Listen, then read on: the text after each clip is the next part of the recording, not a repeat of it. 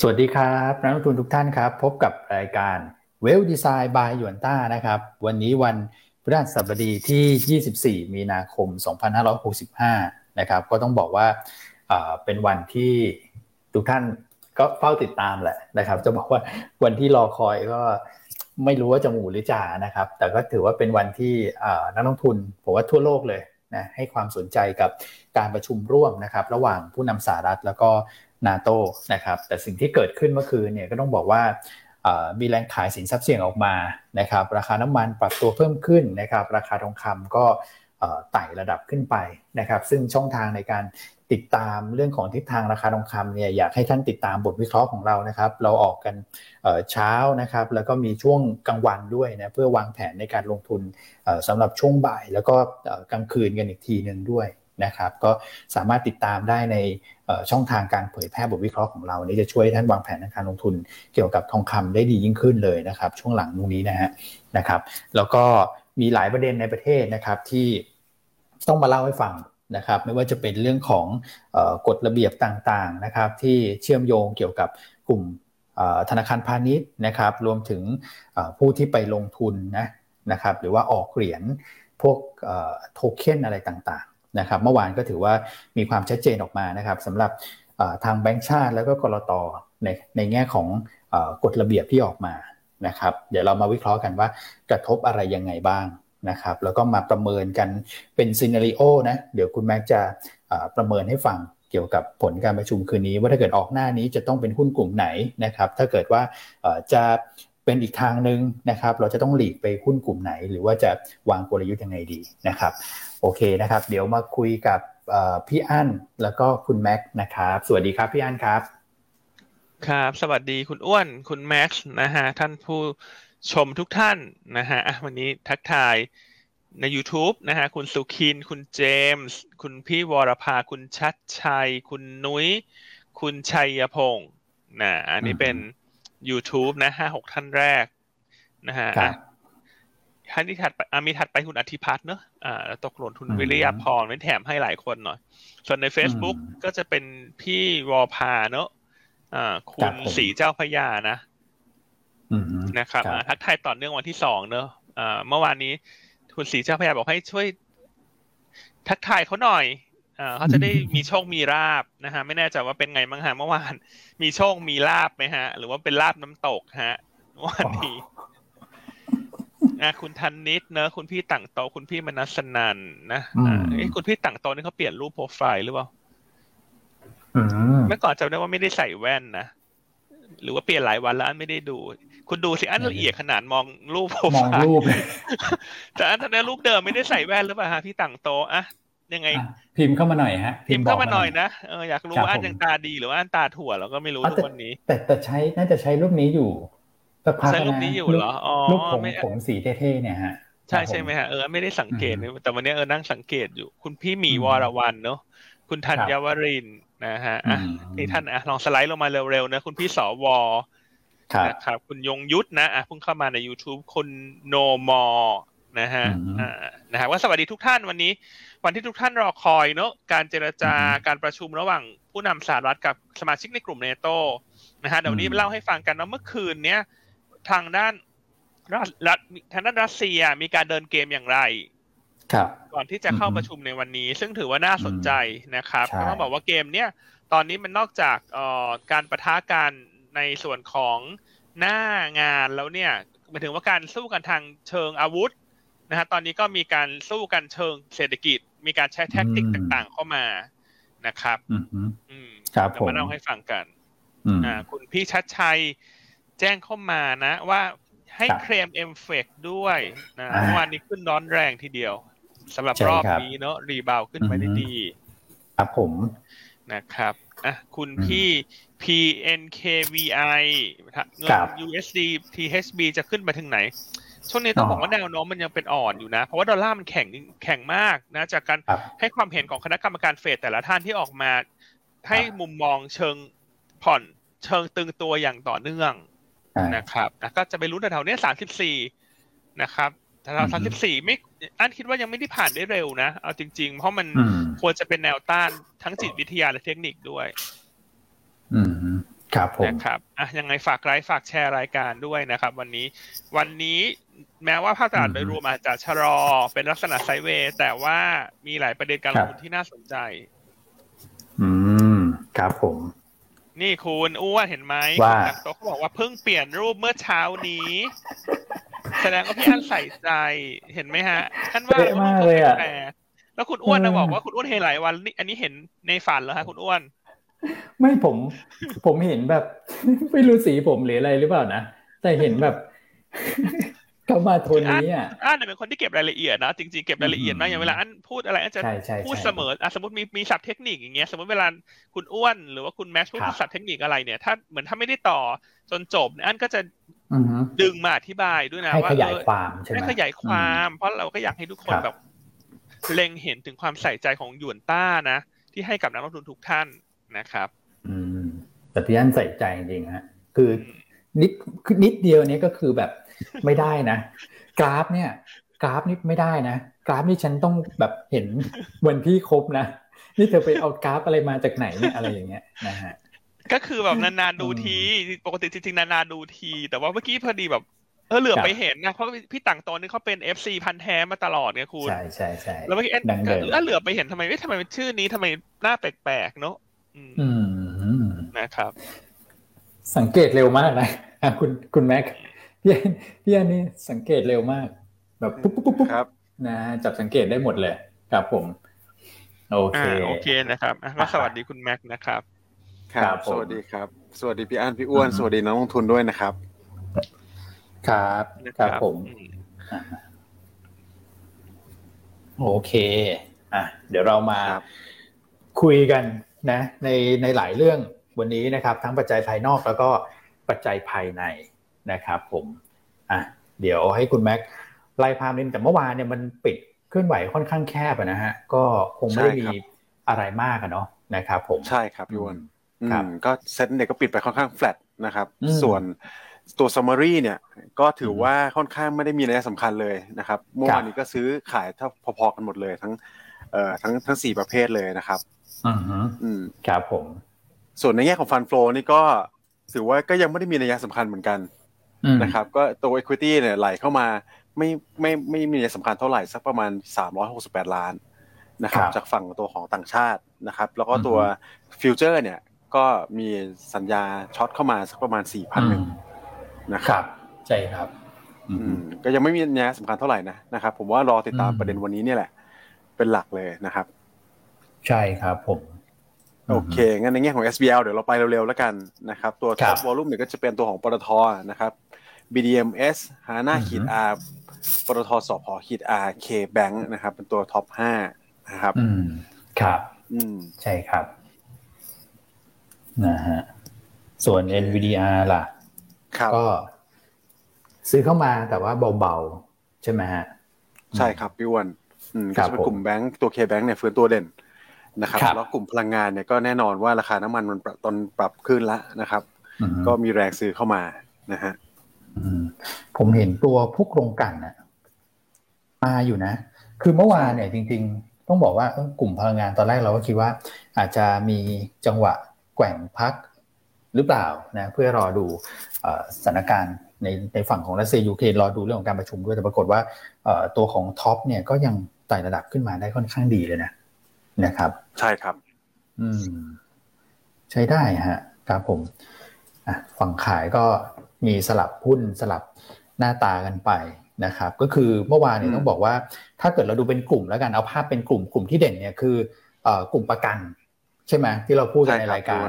นะครับ ว่าถ้าเกิดยิวขึ้นเนี่ยแบงก์มาประกันมานะครับ เมื่อวานแบงก์อาจจะขยับขึ้นไม่ได้เยอะมาก แต่ประกันเนี่ยต้องบอกว่าเด่นนะนะครับ อย่าง BLA นะครับขยับขึ้นได้ดีเลยที่เราให้บอกว่าเป็นตัวนำของกลุ่มนะครับ อันนี้คือแม้ว่าเราจะไม่ได้ cover นะ นะครับแต่ว่าถ้าเกิดมันมีสัญญาณในการเทรดดิ้งได้เนี่ยเราก็หยิบยกมาพูดคุยนะครับแล้วพี่อันก็ย้ำตั้งแต่ต้นจนถึงจบรายการนะคุณแม็กนะครับว่าประกันใช่ครับ BLA นะครับใช่ไหมฮะเมื่อวานนี้ประกันก็ถือว่าดูดีเนาะอืม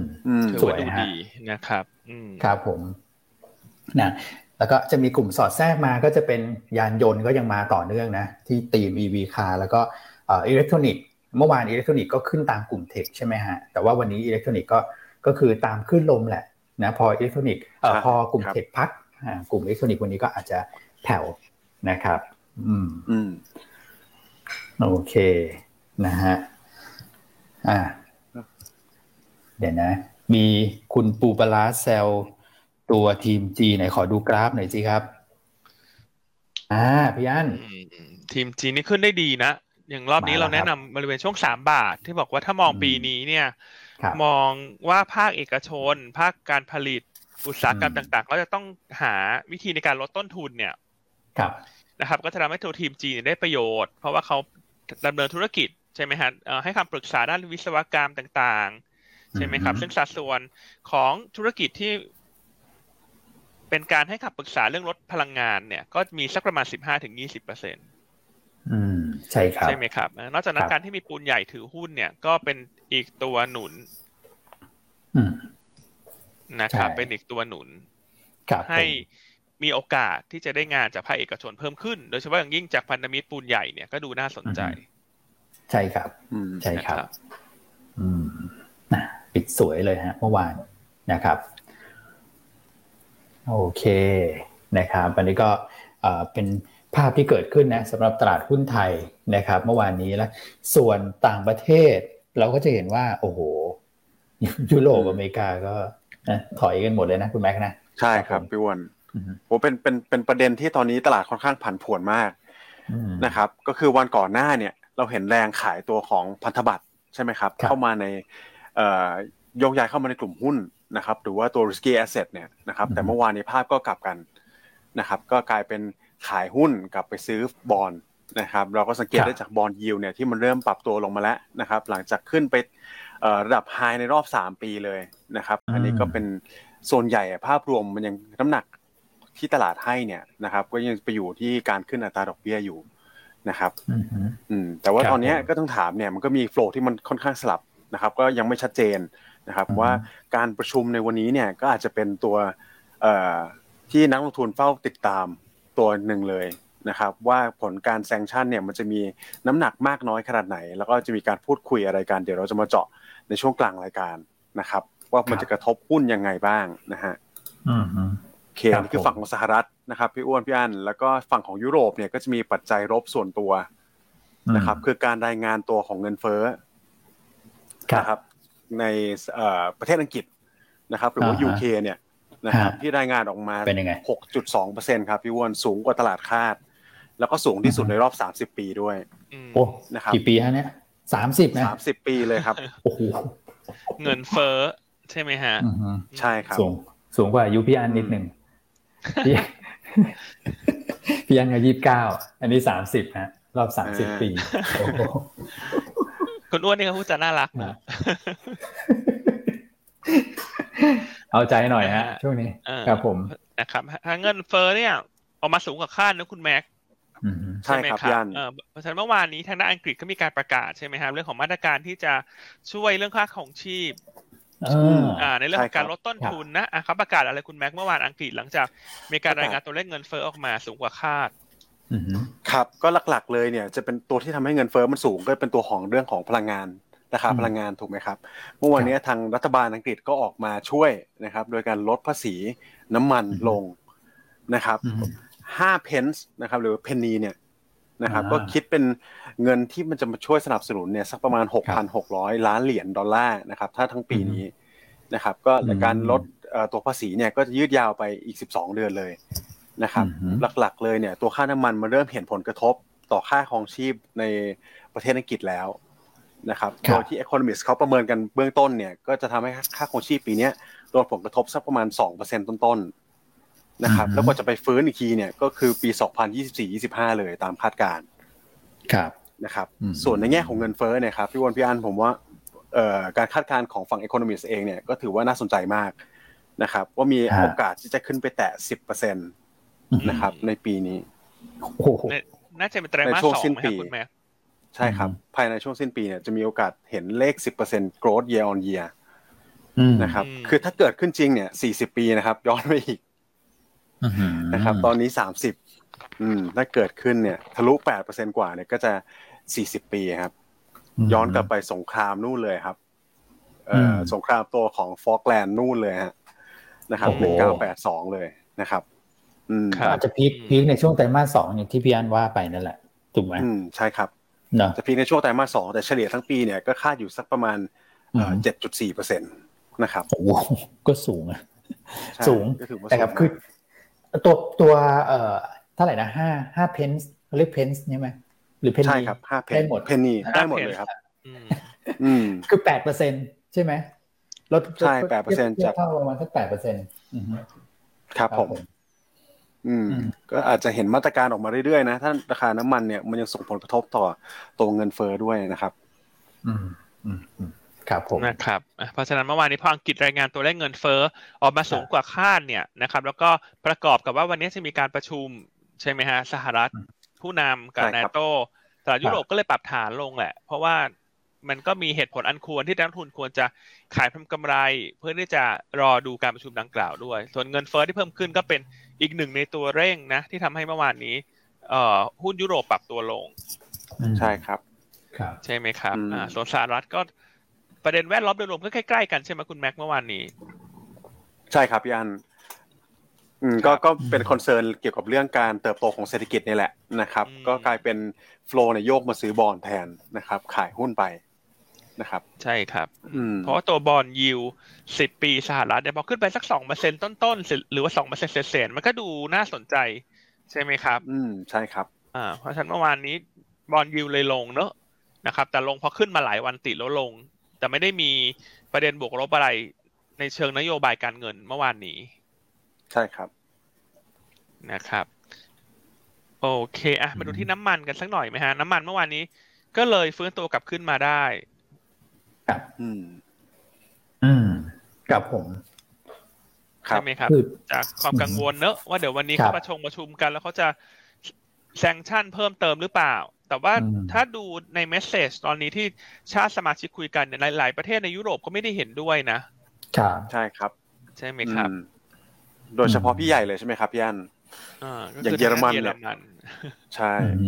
นะครับเขาแต่ราคาน้ำมันนี่ถือว่าปรับ ขึ้นค่อนข้างเด่นนะครับเมื่อวานนะครับทั้งตัว NYMEX ทั้ง Brent เลยห้าเปอร์เซ็นกว่าเนี่ยนะครับปัจจัยหลักๆผมก็เนี่ยก็คือปัจจัยเรื่องของการกังวลเรื่อง sanction ด้วยใช่ไหมครับ แล้วก็จะมีการรายงานสต็อกน้ำมันดิบของ EIA ออกมาด้วยนะครับ ที่กลับกลายเป็นติดลบนะครับ ก็แสดงถึงการแบบบริโภคภายในประเทศสหรัฐเองเนี่ยนะครับ ที่มันมากกว่าตลาดคาดการอืมตลาดคาดว่าจะเพิ่มขึ้นเนาะประมาณสักแสนคาดบวกด้วยซ้ำใช่ครับ ครับผม อันนี้คือเรื่องที่สองที่ดันน้ำมันขึ้นอันนี้ก็รวมไปถึงตัวก๊าซธรรมชาติด้วยนะครับ อืมทั้งน้ำมันทั้งก๊าซเลยครับผม น้ำมันเลยมีสองปัจจัยบวกหนุนขึ้นไปเลยนะครับรวมทั้งมีอีกเรื่องหนึ่งนะที่เสริมเข้ามา คือเมื่อวานเนี่ยข้อขนส่งน้ำมัน CPC นะครับ ที่อยู่บริเวณทะเลดำเนี่ย ที่เป็นการขนน้ำมันหลักๆนี่คือขนจากรัสเซียกับยูเครนนะครับ เมื่อวานนี้มีการรายงานเข้ามาว่า ได้รับความเสียหายจากพายุของทางคาซัคสถานใช่ไหมครับพี่อันคาซัคใช่กับรัสเซียกับรัสเซียนะครับอ่าก็เลยทำให้ supply ที่มันค่อนข้างตึงในช่วงนี้เนี่ยมันเลยตึงตัวเข้าไปอีกนะครับ ซึ่งสาเหตุเนี่ยเขาบอกว่าเกิดจากพายุแต่ว่า อ่าเทียนว่าไงเหตุผลที่แท้จริงนี่ก็ไม่รู้เกิดจากอะไร อาจจะเป็นเรื่องปัจจัยการเมืองหรือเปล่านะครับ เพราะว่าวันนี้ดันบังเอิญเจอจากคุณไบเดนเจอคุณนาโตพอดีนะครับแล้วเมื่อวานนี้เนี่ยอย่างที่อันเล่าในช่วงต้นรายการ แล้วว่าความน่าสนใจมันอยู่ที่ว่าการแก้เกมของทางด้านรัสเซียนะครับอ่าเมื่อวานนี้เนี่ยก็นอกจากสามปัจจัยดังกล่าวที่ทำให้น้ำมันขยับขึ้นแล้วเนี่ยสิ่งที่น่าสนใจคือการประกาศของรัสเซียนะครับ ต่อ ชาติที่เขาประเมินว่าเป็นชาติที่ไม่ได้เป็นเป็นเป็นมิตรกับเขาอืมใช่ไหมครับเออก็คือสี่สิบแปดประเทศเนี่ยที่ออกมาตรการ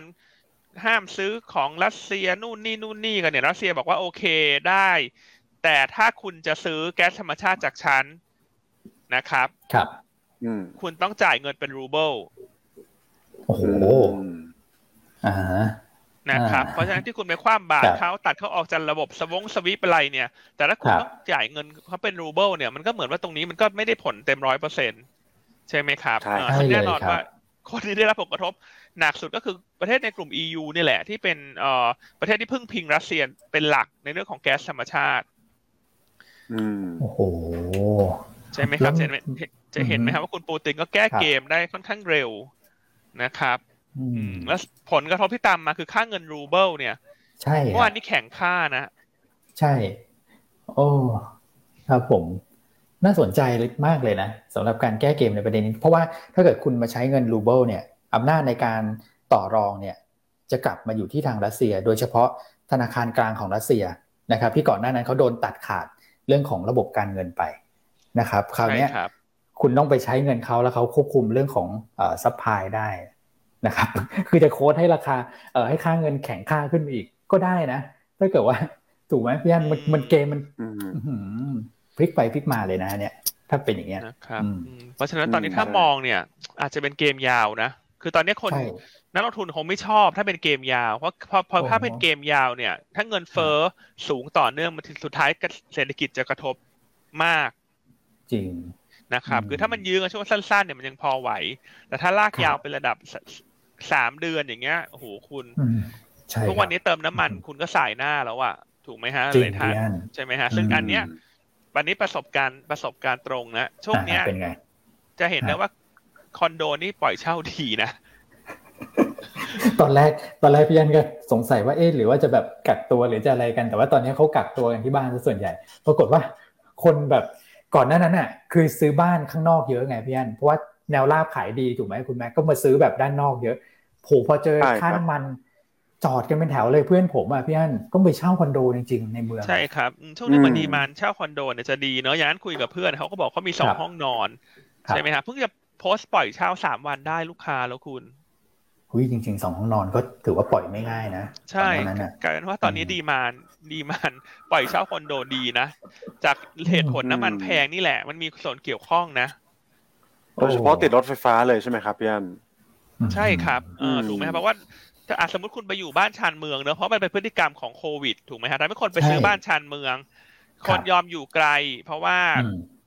เพราะว่าฉันต้องการสเปซที่กว้างขึ้นอือฮึถูกไหมครับบ้านขายอือฮึบ้านนั้นไม่ขายดีมากคุณ เทน้ำเทท่าหลายบริษัททำ all time high อะยอดขายแนวราบแต่กลารว่าตอนเนี้ยพอเลิกต้องเริ่มกลับเข้ามาทำงาน แล้วโอไมครอนกำลังจะเอ่อเป็นสิ่งที่ไม่ได้เป็นเรื่องลบใหม่แล้วครับ ถูกไหมครับอืมแล้วพอคุณบ้านไปอยู่ใช่ครับชานเมืองคุณจะเข้ามาในเมืองคุณต้องจ่ายอะไรค่าทางด่วน ไม่รู้กี่สิบต่อค่าวงแหวนไม่รู้กี่สิบต่อถูกไหมจริงฮะคุณบวกไปบวกจริงมาฮะค่าน้ำมันแพงขึ้นมาอีกสี่สิบเปอร์เซ็นต์อุ้ไปกลับ อย่างนี้ฉันหาคอนโดอยู่ดีกว่า จริง จริงฮะอืมใช่ไหมจะกลายเป็นอย่างนั้นไปเลยใช่เลยครับปกติให้คุณแม็กซ์ช่วยเสริมดีไหมคุณอ้วนใช่ก็เณคือแม็กคือจริง ๆอะผมมองว่าตัวของแน่นอนว่าพอมีโควิดใช่ไหมครับ ดีมาแนวราบเนี่ยมันสูง นะครับแต่เท่าที่เราประเมินเนี่ยนะครับน่าจะกลับมาสู่สภาวะปกติได้ในปลายปี 66นะครับอันนี้ก็เป็นอีกประเด็นหนึ่งด้วยนะครับพอคนเริ่มชินกับโควิดเนี่ยนะครับการความกังวลที่ต้องมีแบบเอ่อโซเชียลดิส a นซิ่งเนี่ยผมว่ามันก็จะจะค่อยๆ ทยอยลดน้อยลงนะครับประกอบกับราคาน้ำมันที่มันปรับตัวขึ้นด้วยเนี่ย อันนี้ก็เป็นปัจจัยเร่งเลยแหละนะครับอืมอืมว่ามันจะอืมอาจจะกลับสู่สภาวะปกติได้เร็วกว่าคาด อืมอืมครับอืมผมอืม นะครับเพราะฉะนั้นนี่ก็เป็นเกร็ดเล็กเกร็ดน้อยเนอะมาแชร์ให้ฟังกันว่าตอนนี้ภาพเศรษฐกิจมันเป็นยังไง แล้วก็ตอนนี้พฤติกรรมพฤติกรรมคนก็เปลี่ยนเร็วนะจากน้ำมันแพงเนี่ย เพราะฉะนั้นผลกระทบเนี่ยมันมีแน่นอน เพียงแต่ว่ามันจะลากยาวหรือเปล่า อืมครับผมนะครับ มีโพสต์ปล่อยเช่าในรายการด้วยนะครับ คุณนรินทร์บอกว่าสนใจไหมนะให้คนโดนเอาไว้ก่อนอะ ใครสนใจก็อินบ็อกกันไปนะครับหลังไมค์กันได้บอกกันไปนะรายการโดนี้ยก็ตรงเลยนะฮะเออทำทุกอย่างละอืมช่วยๆกันนะครับผม โอเคนะอันนี้ก็คือเป็นเรื่องของราคาน้ำมันที่ปรับตัวเพิ่มขึ้นก็สรุปแล้วมี3เหตุผลนะเพราะว่ามีเรื่องครับของการเอ่อหยุดท่อขนส่งของทางเอ่อคาซัคแล้วก็รัสเซียไปด้วยนะครับ ซึ่งกระทบ supply เนี่ยประมาณสัก 1-2%ต่อวันเหมือนกันนะนะฮะ หายไปประมาณสักล้านหนึ่งอะต่อวันนะครับอืมเยอะเหมือนกันนะครับ อืมถือว่าเยอะฮะใช่ถือว่าเยอะเลยครับผมเยอะนะฮะตอนนี้คือตอนนี้มันอืมค่อนข้างมีความตึงเครียดเรื่องของราคาพลังงานในยุโรปเป็นอย่างมากอือฮึนะคครัรับบผมอืมแล้วก็ล่าสุดฮะอืมคุณครับอ้วนพี่อันอะล่าสุดว่าไงฮะ ตลาดหุ้นรัสเซียวันนี้ ว่าไงฮะเขาบอกจะกลับมาเปิดแล้วนะคุณ โอ้ตื่นเต้น มาเปิด เปิดแล้วใช่ไหมคือคือเปิดทั้งตลาดหรือว่าเขาเขาผ ราะว่าตอนนี้เราติดตามข้อมูลข่าวสารเขาไม่ได้เลยพี่อันเขาปิดเว็บเขาบอกว่าเขาจะเปิดแค่บางตัวอ๋อ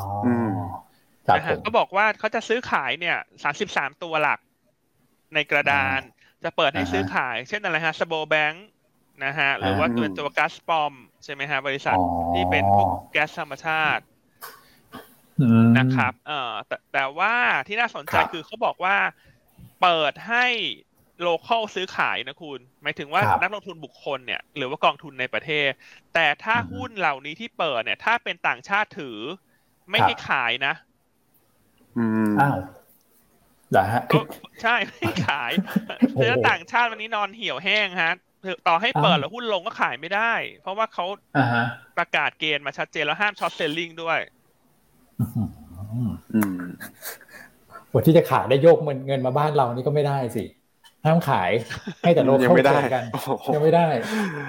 ถือว่าจำกัดมากเลยนะครับซึ่งเขาจะเปิดเนี่ยสามสิบสามตัวใช่ไหมคุณแม็ก ใช่ครับ ก็น่าจะเป็นตัวที่มันเป็น big cap สุดใช่ไหมครับพี่อันสามสิบสามตัวเลยไม่แน่ใจว่าในแง่ index เขาจะรายงานไหมอะเพราะว่า base effect มันก็จะรายงานไม่ได้ มันก็จะไม่เท่ากันเนอะไม่แน่ใจนะครับ อันนี้อันนี้เดี๋ยวต้องรอดูตอนบ่ายตอนตลาดรัสเซียเปิด อันนี้ก็ถ้าใครถ้าใครทราบแชร์เข้ามาได้นะครับอ่า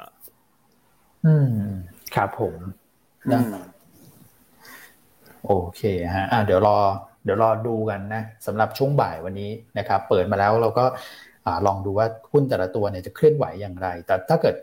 ดูจากหุ้นที่เขาเปิดเนี่ยส่วนใหญ่ก็จะเป็นหุ้นที่ต้องบอกว่าได้อานิสงส์เชิงบวกจากราคาพลังงานที่ขยับขึ้นนะพูดถึงนะนะครับใช่นะครับอะมีหลาย ๆ ท่าน confirm เข้ามานะว่า ยืนยันอีกเสียงนะคะ จากคุณธนยดาว่าคอนโดติดรถไฟฟ้าของทำธุรกิจนี้อยู่ เจ้านายเต็มทุกห้องเลยค่ะตอนนี้นะฮะแล้วก็ใครเป็นใครสนใจเนาะคอนโดติด BTS พร้อมพงษ์เลยนะคุณ อันนี้อาจจะเหมาะกับนักช็อปนะเอ็มโพเรียมเอ็มควอเทียร์นะฮะสามสิบเก้า by แสนสิริอันนี้เป็นคอนโดระดับหรูเลยนะนะฮะท่านที่เป็นเจ้าของนี่ต้องสตุ้งสตางกระเป๋าหนักมาก นะฮะใครสนใจติดต่อได้นะฮะคุณคุณแพทรีนะฮะพี่ฝ้ายนะพี่ฝ้ายอ่าแปดสิบตารางเมตรครับผมติดต่อได้เลยครับตารางเมตรนะติดต่อได้ ครับ โอเค ครับผมถ้างั้นก็ฝากคุณส้มไปหาลูกค้าให้พี่แพทรีหน่อยแล้วกัน คุณส้มง่ายกว่าเขาเต็มละดีกว่ามะเออเราเชื่อมสัมพันธ์ให้กับแฟนคลับด้วยกันช่วยหน่อยฮะคุณส้มนะครับ เพราะว่าตอนนี้ผมว่า ต้องการ supply ในมือเนื่องจากปล่อยเต็มหมดแล้วอะถูกไหมนะฮะก็บอกนายคุณส้มเนี่ยมาเป็น agent ให้หน่อยนะฮะคุณแพทรีเขาแจ้งแต่ตารางเมตรเขาไม่ได้แจ้งราคาอะคุณส้มก็คงบอกว่าโอเคค่ะเดี๋ยวส้มไปช่วยปล่อยให้แต่ส้มขอเช่าแค่สามหมื่นบาทละกันแปดสิบตารางเมตร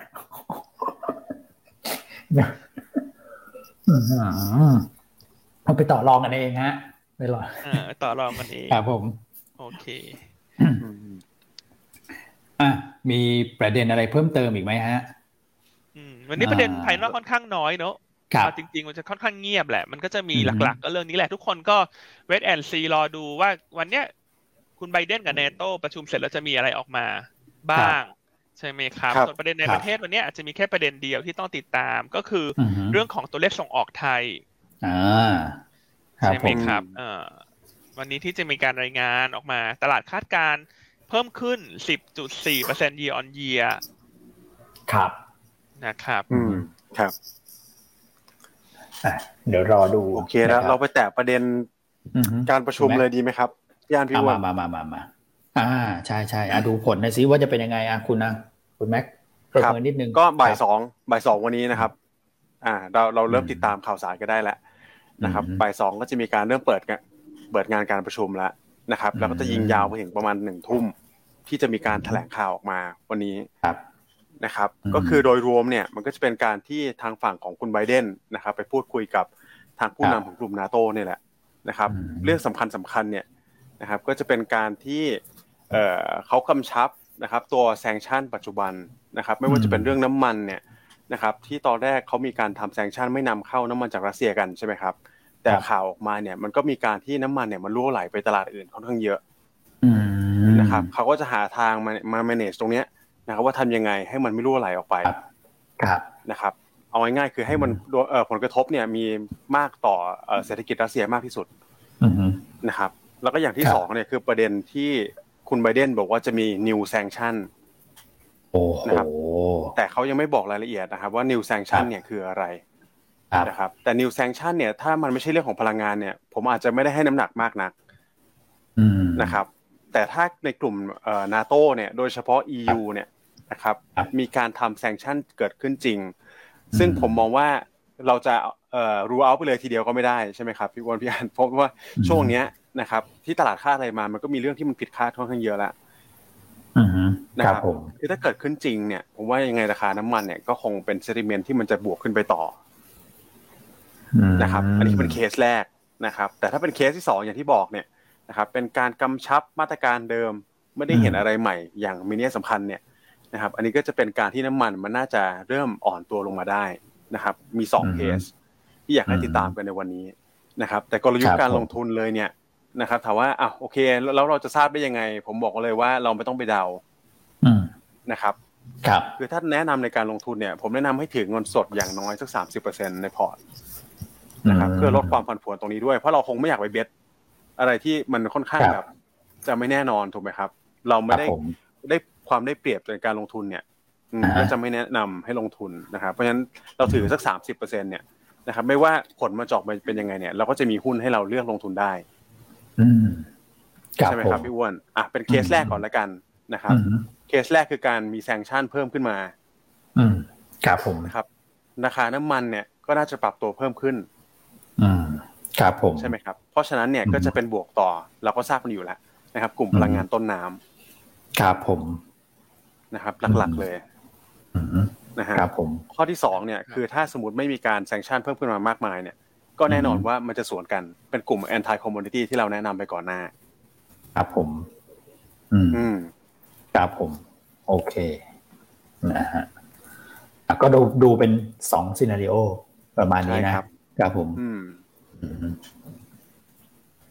โอเคฮะชัดเจนอะติดตามตั้งแต่บ่ายสองถึงหนึ่งทุ่มนะเดี๋ยวคุณแม็กก็จะติดตามให้นะคุณคุณแม็กผู้เชี่ยวชาญในด้านภาษาด้วยพี่พี่อันใช่ครับมันก็ต้องติดตามแหละคือ วันนี้ตัวการประชุมดังกล่าวเนี่ยผลกระทบมันก็คงไปส่งตรงต่อหุ้นกลุ่มพลังงานเป็นหลักแหละว่าพลังงานจะขึ้นต่อหรือจะอ่อนลงนะครับ อืมใช่ครับแต่อาจจะมีมุมบวกอ้อมๆใช่ไหมครับพี่อัน ถ้าสมมติราคาน้ำมันปรับตัวขึ้นมาเนี่ย เราอาจจะเห็นนโยบายที่มันตึงตัวของฝั่งไม่ว่าจะเป็นรัฐบาลยุโรปหรือว่าเอ่อทางอเมริกาเอง ถ้าขึ้นดอกเบี้ยมากกว่าคาดเนี่ยก็ผมว่ากลุ่มแบงก์เนี่ยอาจจะได้สติเมนต์บวกตรงนี้นะใช่ครับ ก็จะเป็นแบงก์เป็นประกันนะฮะที่ในเรื่องของบอลยิวที่ยังไต่ขึ้นต่อไป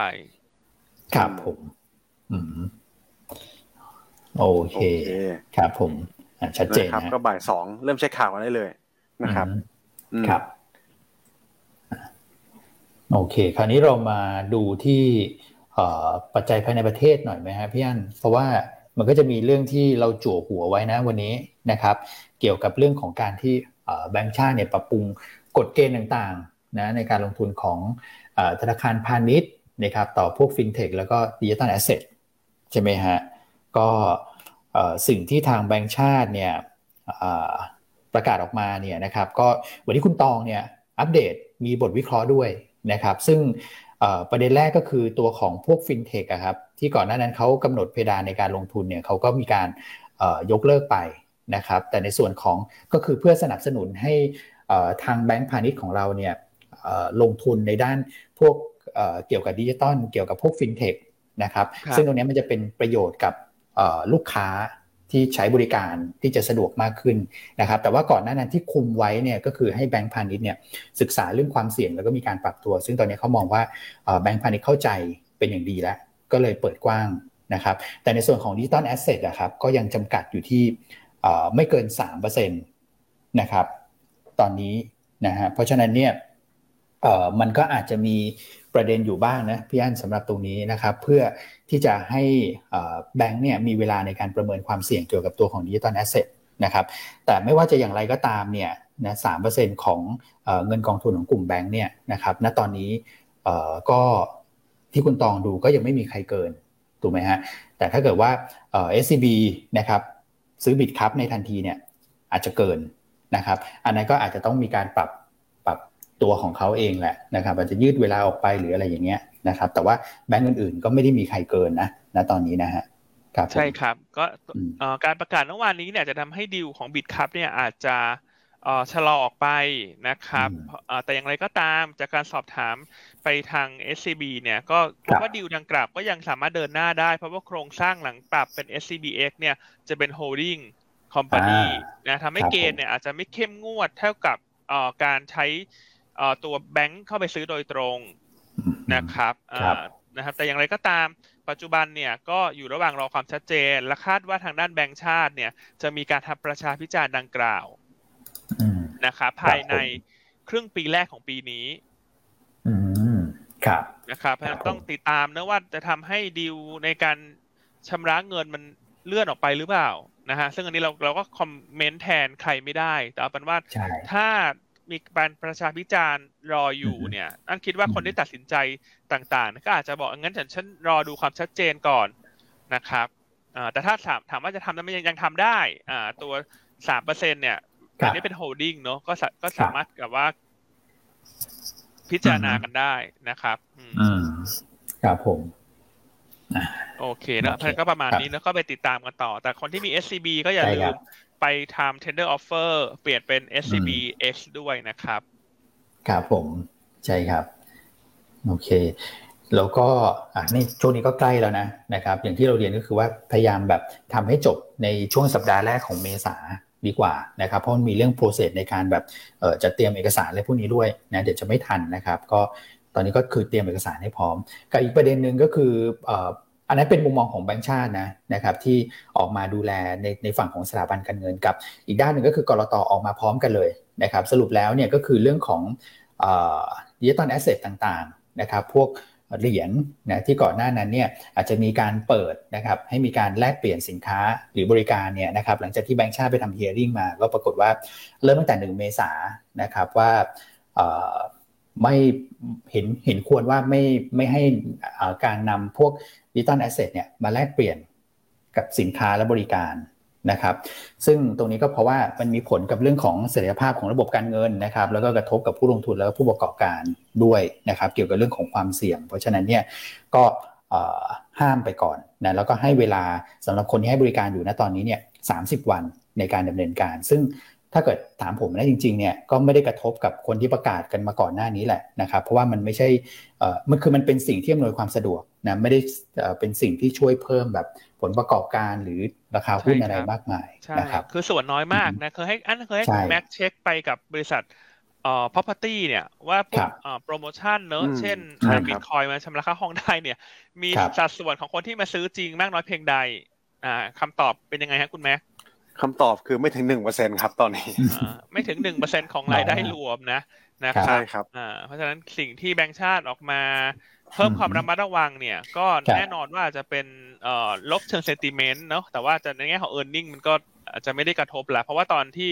ทำแคมเปญดังกล่าวเนี่ยก็ถือว่าไม่ได้กระแสตอบรับมากเท่าไหร่อยู่แล้ว ก็คือเป็นกิมมิกแหละในทางการตลาด ใช่ครับใช่ครับนะครับแล้วก็ ทางกรตเนี่ยก็พูดประเด็นเหมือนกันครับพี่อันก็เกิดเป็นเรื่องของการลงทุนเนี่ยนะครับก็ยังสนับสนุนนะเพราะเขามองว่ามันก็เป็นทางเลือกในการลงทุนรูปแบบใหม่นะครับแล้วก็กฎเกณฑ์ที่ออกมาครับเขาไม่ได้มีเจตนาที่จะไปสกัดกั้นการเติบโตของ digital asset นะนะครับแต่อะไรที่มันเป็นความเสี่ยงมากเกินไป เขาก็จะมากับดูแลกำกับดูแลเป็นเป็น part part ไปนะครับส่วนอันไหนที่เขามองว่านักลงทุนนะครับหรือว่าประชาชนในประเทศรับความเสี่ยงได้เนี่ยเขาก็ยังเปิดเปิดอยู่นะครับ ก็ผมว่าเป็นเป็นสิ่งที่ดีนะนะครับก็ทำให้มีความชัดเจนมากขึ้นนะเพราะฉะนั้นอะไรที่เกี่ยวข้องกับการลงทุนเอายกตัวอย่างอย่าง Brooker Group อย่างเงี้ยเขาก็ลงทุนของเขาไปได้นะครับ ก็ไม่ได้เกี่ยวกับประเด็นตรงนี้ครับผม โอเคนะครับนะฮะก็เป็นประเด็นในประเทศเมื่อวานนี้ใช่ครับ ใช่ไหมครับ มีประเด็นอะไรเพิ่มอีกไหมคุณอ้วนในประเทศ ในประเทศหมดแล้วครับผมก็จะมีตัวทีม strategy นี่แหละนะครับผม ครับอ่านี่ก็เป็นบทวิเคราะห์วันนี้นะบทวิเคราะห์นี้เราก็จะมีกลุ่มแบงค์ใช่ไหมครับ เรื่องของเกณฑ์ของแบงค์ชาติที่เมื่อกี้สักครู่เล่าไปละเพราะรายละเอียดเนี่ยรบกวนติดตามได้ในบทวิเคราะห์ ส่วนอีกเรื่องหนึ่งก็เป็นกลุ่มรับเหมาก่อสร้างนะครับ วันนี้เราก็มาอัปเดตกันว่าหลังจากทราบผลการประมูลนะฮะสายสีม่วง หรือว่าตัวของรถไฟฟ้าทางคู่เนี่ย แต่ละเจ้าแบ็กรอกเป็นอย่างไรตอนนี้ครับ ใช่ครับใช่ไหมครับ แต่ถ้าในเชิงกลยุทธ์เนี่ยช่วงนี้เราไม่ได้เราไม่แนะนำกลุ่มรับเหมานะ อืมเพราะว่าเนื่องจากใช่ เพราะว่าเนื่องจากว่าราคาวัสดุขึ้นหมดเลยคุณราคาเหล็กราคาปูนราคากระเบื้องราคาอะไรทุกอย่างขึ้นหมด เพราะฉะนั้นแนวโน้มผลประกอบการเนี่ย อาจจะไปกดดันเรื่องของมาจินนะครับเพราะฉะนั้นเราเลยไม่ค่อยได้พูดถึงกลุ่มรับเหมาช่วงนี้เราคิดว่ามันก็น่าจะ underperform เบรกระยะหนึ่งจนกว่าสถานการณ์เรื่องราคาพลังงานมันจะดีขึ้นนะครับ เพราะฉะนั้นรายละเอียด อาจจะไม่ได้เล่าเยอะในส่วนของบทวิเคราะห์รับเหมาวันนี้ รบกวนทุกท่านติดตามอ่านในบทวิเคราะห์ละกันนะครับ ครับใช่ครับครับผมอ่าโอเคนะครับ เดี๋ยวผมเล่าตัวของทีม strategy สั้นๆ แล้วกันนะว่าตัวของบทวิเคราะห์หุ้น MAI เนี่ยนะมีอะไรน่าสนใจนะแล้วเรามองไงกับหุ้นแบบขนาดเล็กเนี่ยนะนะครับ ซึ่งอาจจะเป็นเป็นหุ้นที่ถูกใจนักลงทุน ชาวหยวนต้าหน่อยนะในช่วงเวลาแบบนี้นะครับ ก็คือ MAI เนี่ยนะเราก็ไปดูมานะครับ ปรากฏว่าไตรมาสสี่ผลประกอบการออกมาถือว่าใช้ได้นะนะครับ ก็เห็นการเติบโตแบบ year year ต่อเนื่อง แล้วก็กลุ่มที่ดีเนี่ยก็คือพวกบริการกลุ่ม tech กลุ่มสินค้าบริโภคบริโภคนะครับ ซึ่งจริงๆแล้วเนี่ยก็เป็นกลุ่มที่เราถ้าเกิดว่าในภาพใหญ่นะครับ เราก็ก็เป็น key call ของเราในปีนี้นะยกเว้นกลุ่ม tech ที่เราอาจจะเบาๆไปหน่อยนะครับ แต่ว่ากลุ่มพวกแบบ service sector พวก สินค้าผู้บริโภคเนี่ยมันก็ match กับพวก value play ด้วยนะ performance เริ่มเห็นการเติบโตที่ดีต่อเนื่องนะครับ คราวนี้สำหรับตัวของ MAI นะครับเมื่อเทียบกับเซตเนี่ยจะเห็นได้ว่าพอมันมีประเด็นกดดันหุ้นใหญ่เนี่ยทำให้หุ้นเล็กเนี่ย performance เนี่ยกลับมาดีนะนะครับตอนแรกเนี่ยปีที่แล้ว MAI เขาก็บวกไป 70%แล้วนะครับ ปีนี้นะครับก็ทำป้อแป้ป้อแป้นะช่วงแรกปิดลบ แต่พอมาดูถึงวันเมื่อวานเนี่ยครับ year to date เนี่ย MAI ขึ้นมา 6%นะ เซ็ตขึ้น1%นะครับผมเชื่อว่าโมเมนตัมนี้ยังอยู่ต่อเนื่องจนถึงช่วงครึ่งไตรมาสแรกของไตรมาส2นะครับก็คือประมาณสักพฤษภากลางเดือนพฤษภานะเพราะว่ามันมีประเด็นกดดันหุ้นใหญ่อยู่หลายเรื่องนะครับหลักๆ เลยก็คือเรื่องของการดำเนินนโยบายการเงินตึงตัวตรงนั้นเนี่ยก็จะอาจจะทำให้หุ้นใหญ่เนี่ยโยกไปโยกมาเป็นการปรับพอร์ตนะครับเพื่อรับกับความผันผวนของบอลยูหรือค่าเงินที่มันเกิดขึ้นนะครับอันที่ 2 ก็คือผมมาดูเกี่ยวกับ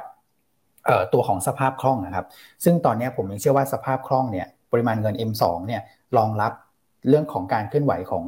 ตลาดหุ้นไทยได้นะครับ โดยเฉพาะหุ้นกลางหุ้นเล็ก เพราะว่าหุ้นกลางหุ้นเล็กเนี่ยเราไม่ได้พึ่งเงินฝรั่ง เราพึ่งเงินในประเทศเป็นหลัก เราก็เลยเทียบเคียงกับปริมาณเงินในประเทศ ซึ่งณวันนี้เนี่ย market cap ของ MAI อยู่ที่ประมาณสัก 2%ของเงิน M2 เท่านั้นเองนะครับ ผมเชื่อว่ายังมีโมเมนตัมไปได้นะครับ และในแง่ของการวิเคราะห์เชิงเปรียบเทียบเนี่ย ผมเอา MAI ตั้งและหารด้วยเซตเนี่ย กราฟตรงนี้นะครับซ้ายมือเนี่ยมันยังมีรูมให้ปรับขึ้น คือยังไม่โอเวอร์บอทนะถ้าเกิดดูทางนี้ดีก็คือยังไม่ได้แบบร้อนแรงเกินไปนะครับมันเกินค่าค่ากลางมาแล้ว แต่มันยังมี room ให้ปรับขึ้นเมื่อเทียบกับในอดีตนะครับแล้วก็ spread price per book ROE ที่เราใช้วัดคุณภาพนะของกำไรนะครับวัดคุณภาพในการบริหารสินทรัพย์ MAI ยังถือว่าใช้ได้นะตอนนี้นะครับผมก็เลยมองว่ามีโอกาสนะครับที่หุ้นกลางหุ้นเล็กเนี่ยจะกลับมา outperform ได้ในช่วงสั้นๆนะครับ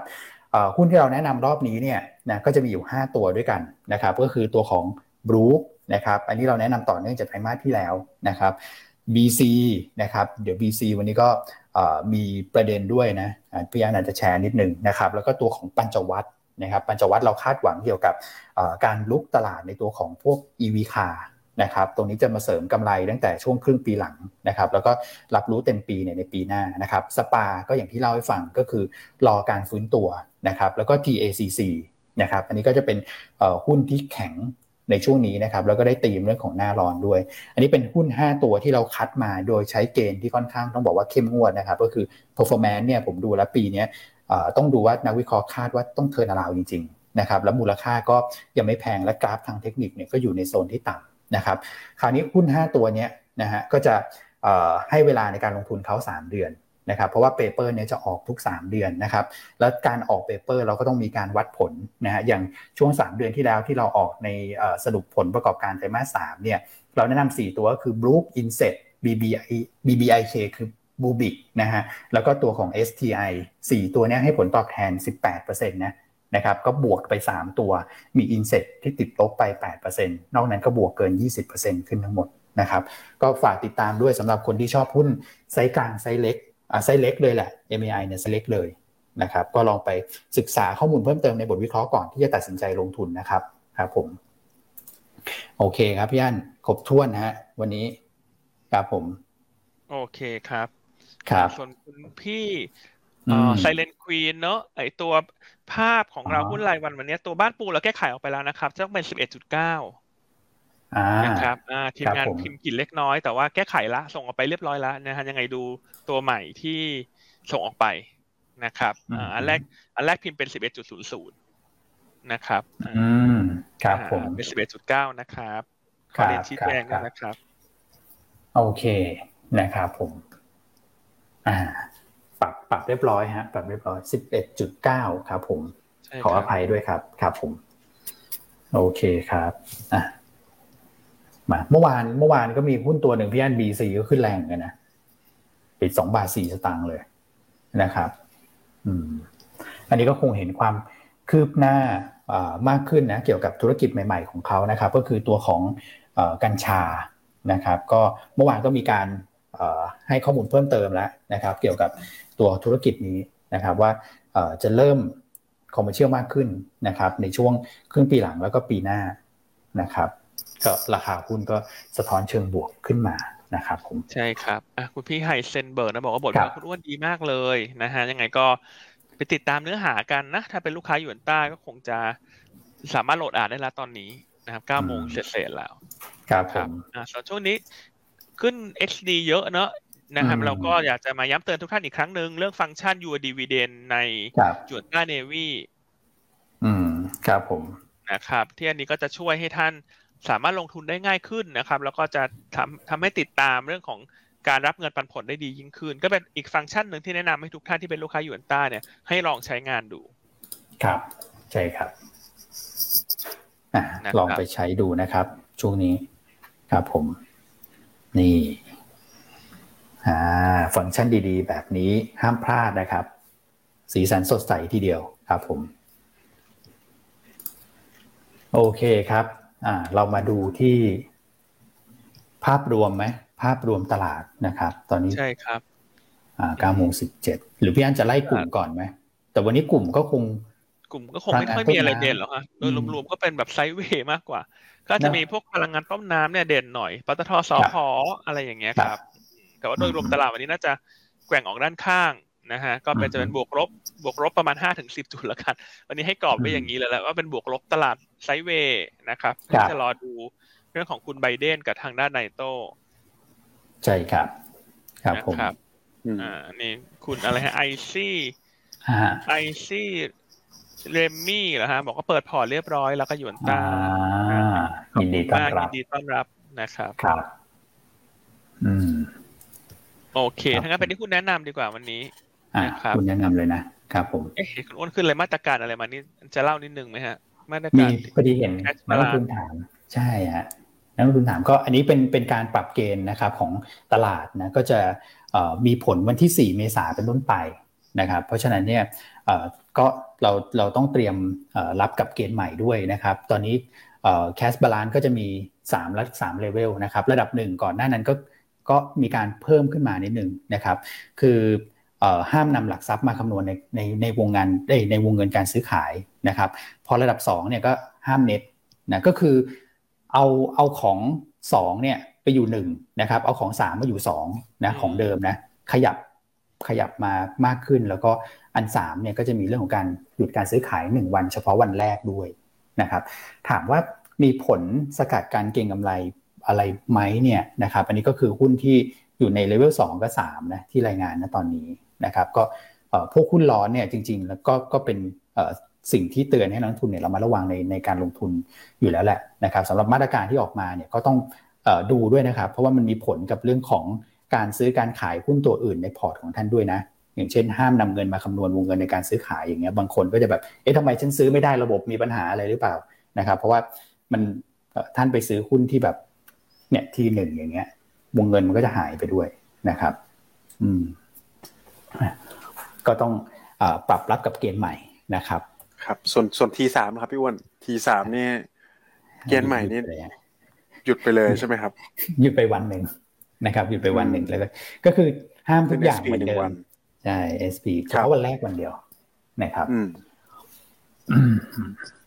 โอเคครับผม มาดูที่ หุ้นแนะนำแล้วครับ วันนี้จะได้มีเวลาตอบคำถามช่วงท้ายรายการหน่อยครับพี่อันครับ ใช่ครับ วันนี้หุ้นแนะนำก็เราเลือกเป็นตัวของ KKP ต่อ ครับผมนะครับสำหรับคนที่เป็นสายสะสมเนอะนะครับ ก็มีเงินปันผลรออยู่ หุ้นละสองบาทยี่สิบนะครับ ขึ้น XD วันที่ยี่สิบแปดเมษายน ครับ ครับนะครับ อ่า ก็ยังคิดว่ากลุ่มแบงค์เนี่ย ยังได้ประโยชน์จากบอลยูที่ขยับขึ้น เพราะฉะนั้นวันนี้ถ้าตลาด มีย่อมีอ่อน KKP ก็เป็นตัวที่เราชอบในหุ้นแบงค์ขนาดกลาง ครับ ครับนะครับ แนะนำสะสมนะครับ อืม ครับตัวที่สองตัวแรกตัวที่สองเลือกเป็นตัวบ้านปู บ้านปู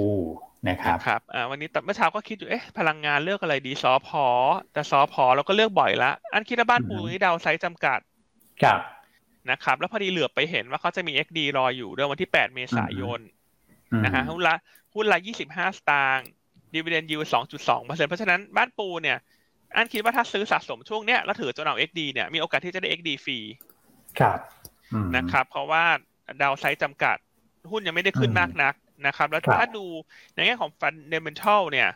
จริงๆ บ้านปูได้ประโยชน์นะ น้ำมันขึ้นถ่านหินขึ้นแก๊สธรรมชาติขึ้น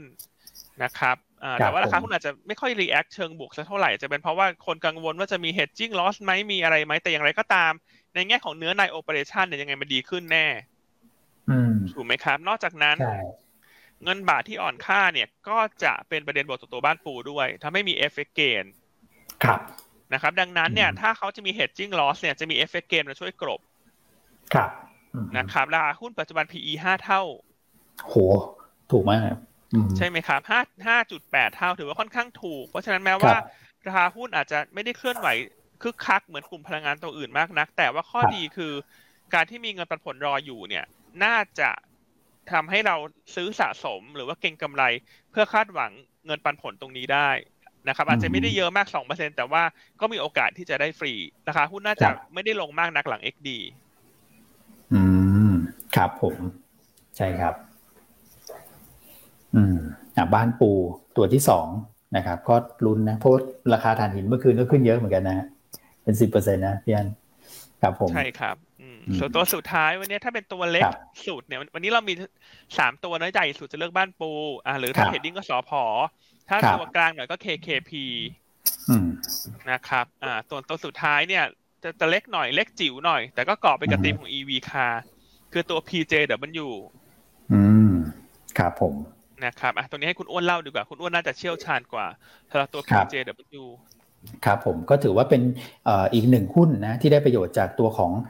ตีม EV car นะครับเพราะว่าตอนนี้เนี่ยเขามีการตั้งบริษัทแยกออกมาแล้วนะครับก็คือตัวของ PJW Auto EV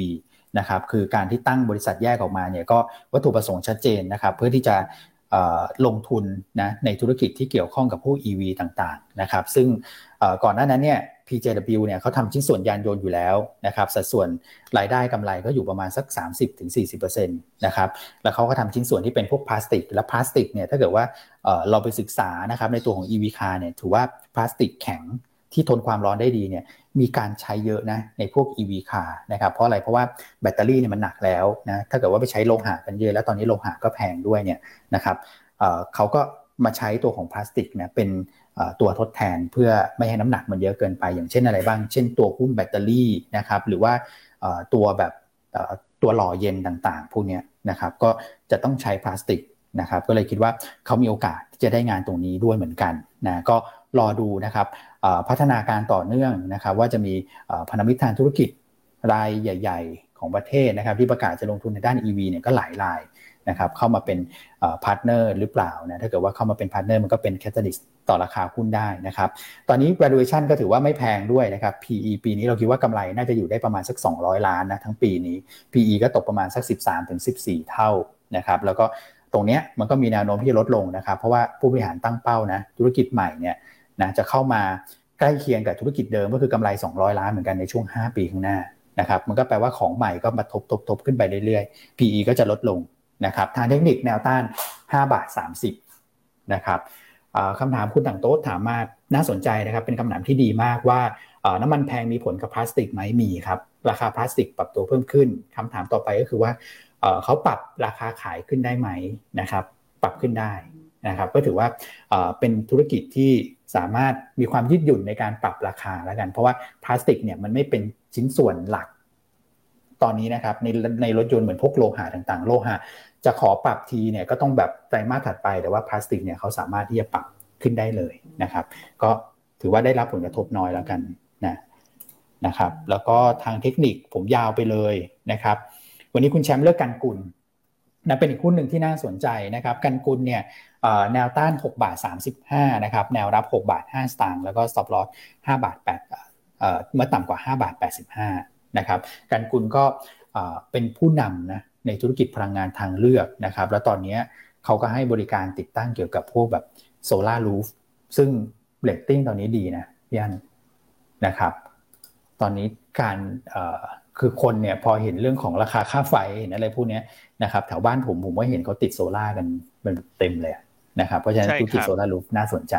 นะครับใช่นะครับตรงนี้ก็เริ่มเห็นแล้วแหละว่าภาคที่เป็นภาคอุตสาหกรรมเนี่ย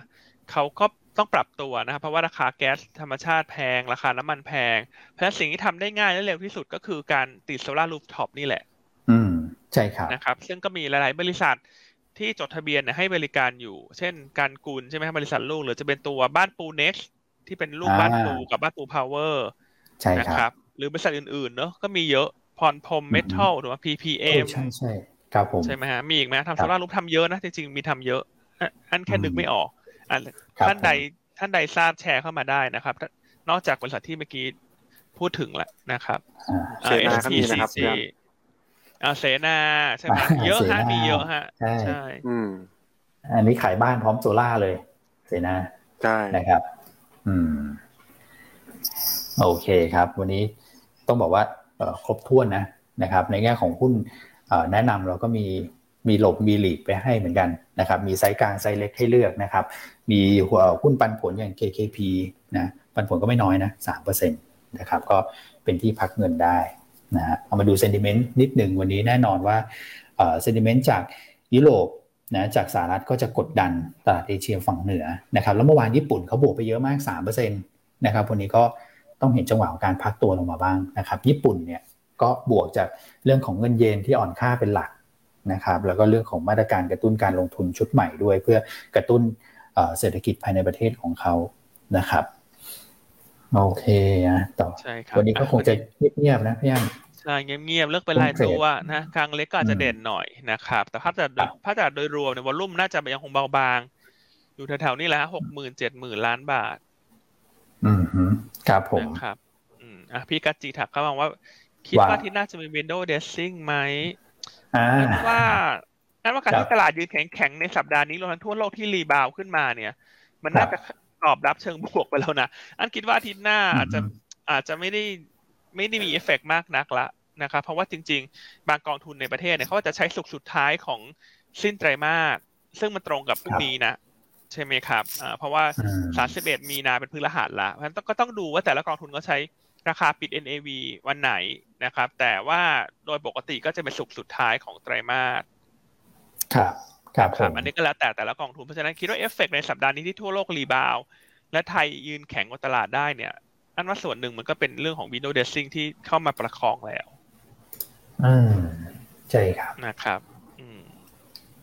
ครับผมอ่าส่วนคุณพี่ดาวบนดินดีไหมฮะ ว่า SCGP กับ BS ครับผม SCGP นะครับก็ผมว่าก็ต้องรออย่างที่คุณแม็กบอกแหละนะถ้าเกิดว่าประชุมกันแล้วไม่ได้มีมาตรการอะไรที่มันดุดันเพิ่มเติมไปกว่าเดิมเนี่ยนะครับกลุ่มพวก anti commodity เนี่ยก็จะฟื้นตัวกลับขึ้นมา ซึ่งตัวนี้เป็น proxy ของกลุ่มเลยนะ เป็นตัวนำเลยถ้าเกิดว่าราคาพลังงานลงใช่ไหมคุณแม็กก็จะฟื้นตัวใช่เลยครับพี่อัน ตัวนี้น่าจะเร็วเป็นอันดับต้นๆเลยแหละนะครับของกลุ่ม anti commodity ครับครับผม อีกตัวนึงคือ BS เหรอครับ ใช่ครับ BS อ่า BS ก็ sideway ช่วงนี้เพราะว่าก่อนหน้านี้เขา perform มาเยอะนะครับ ก็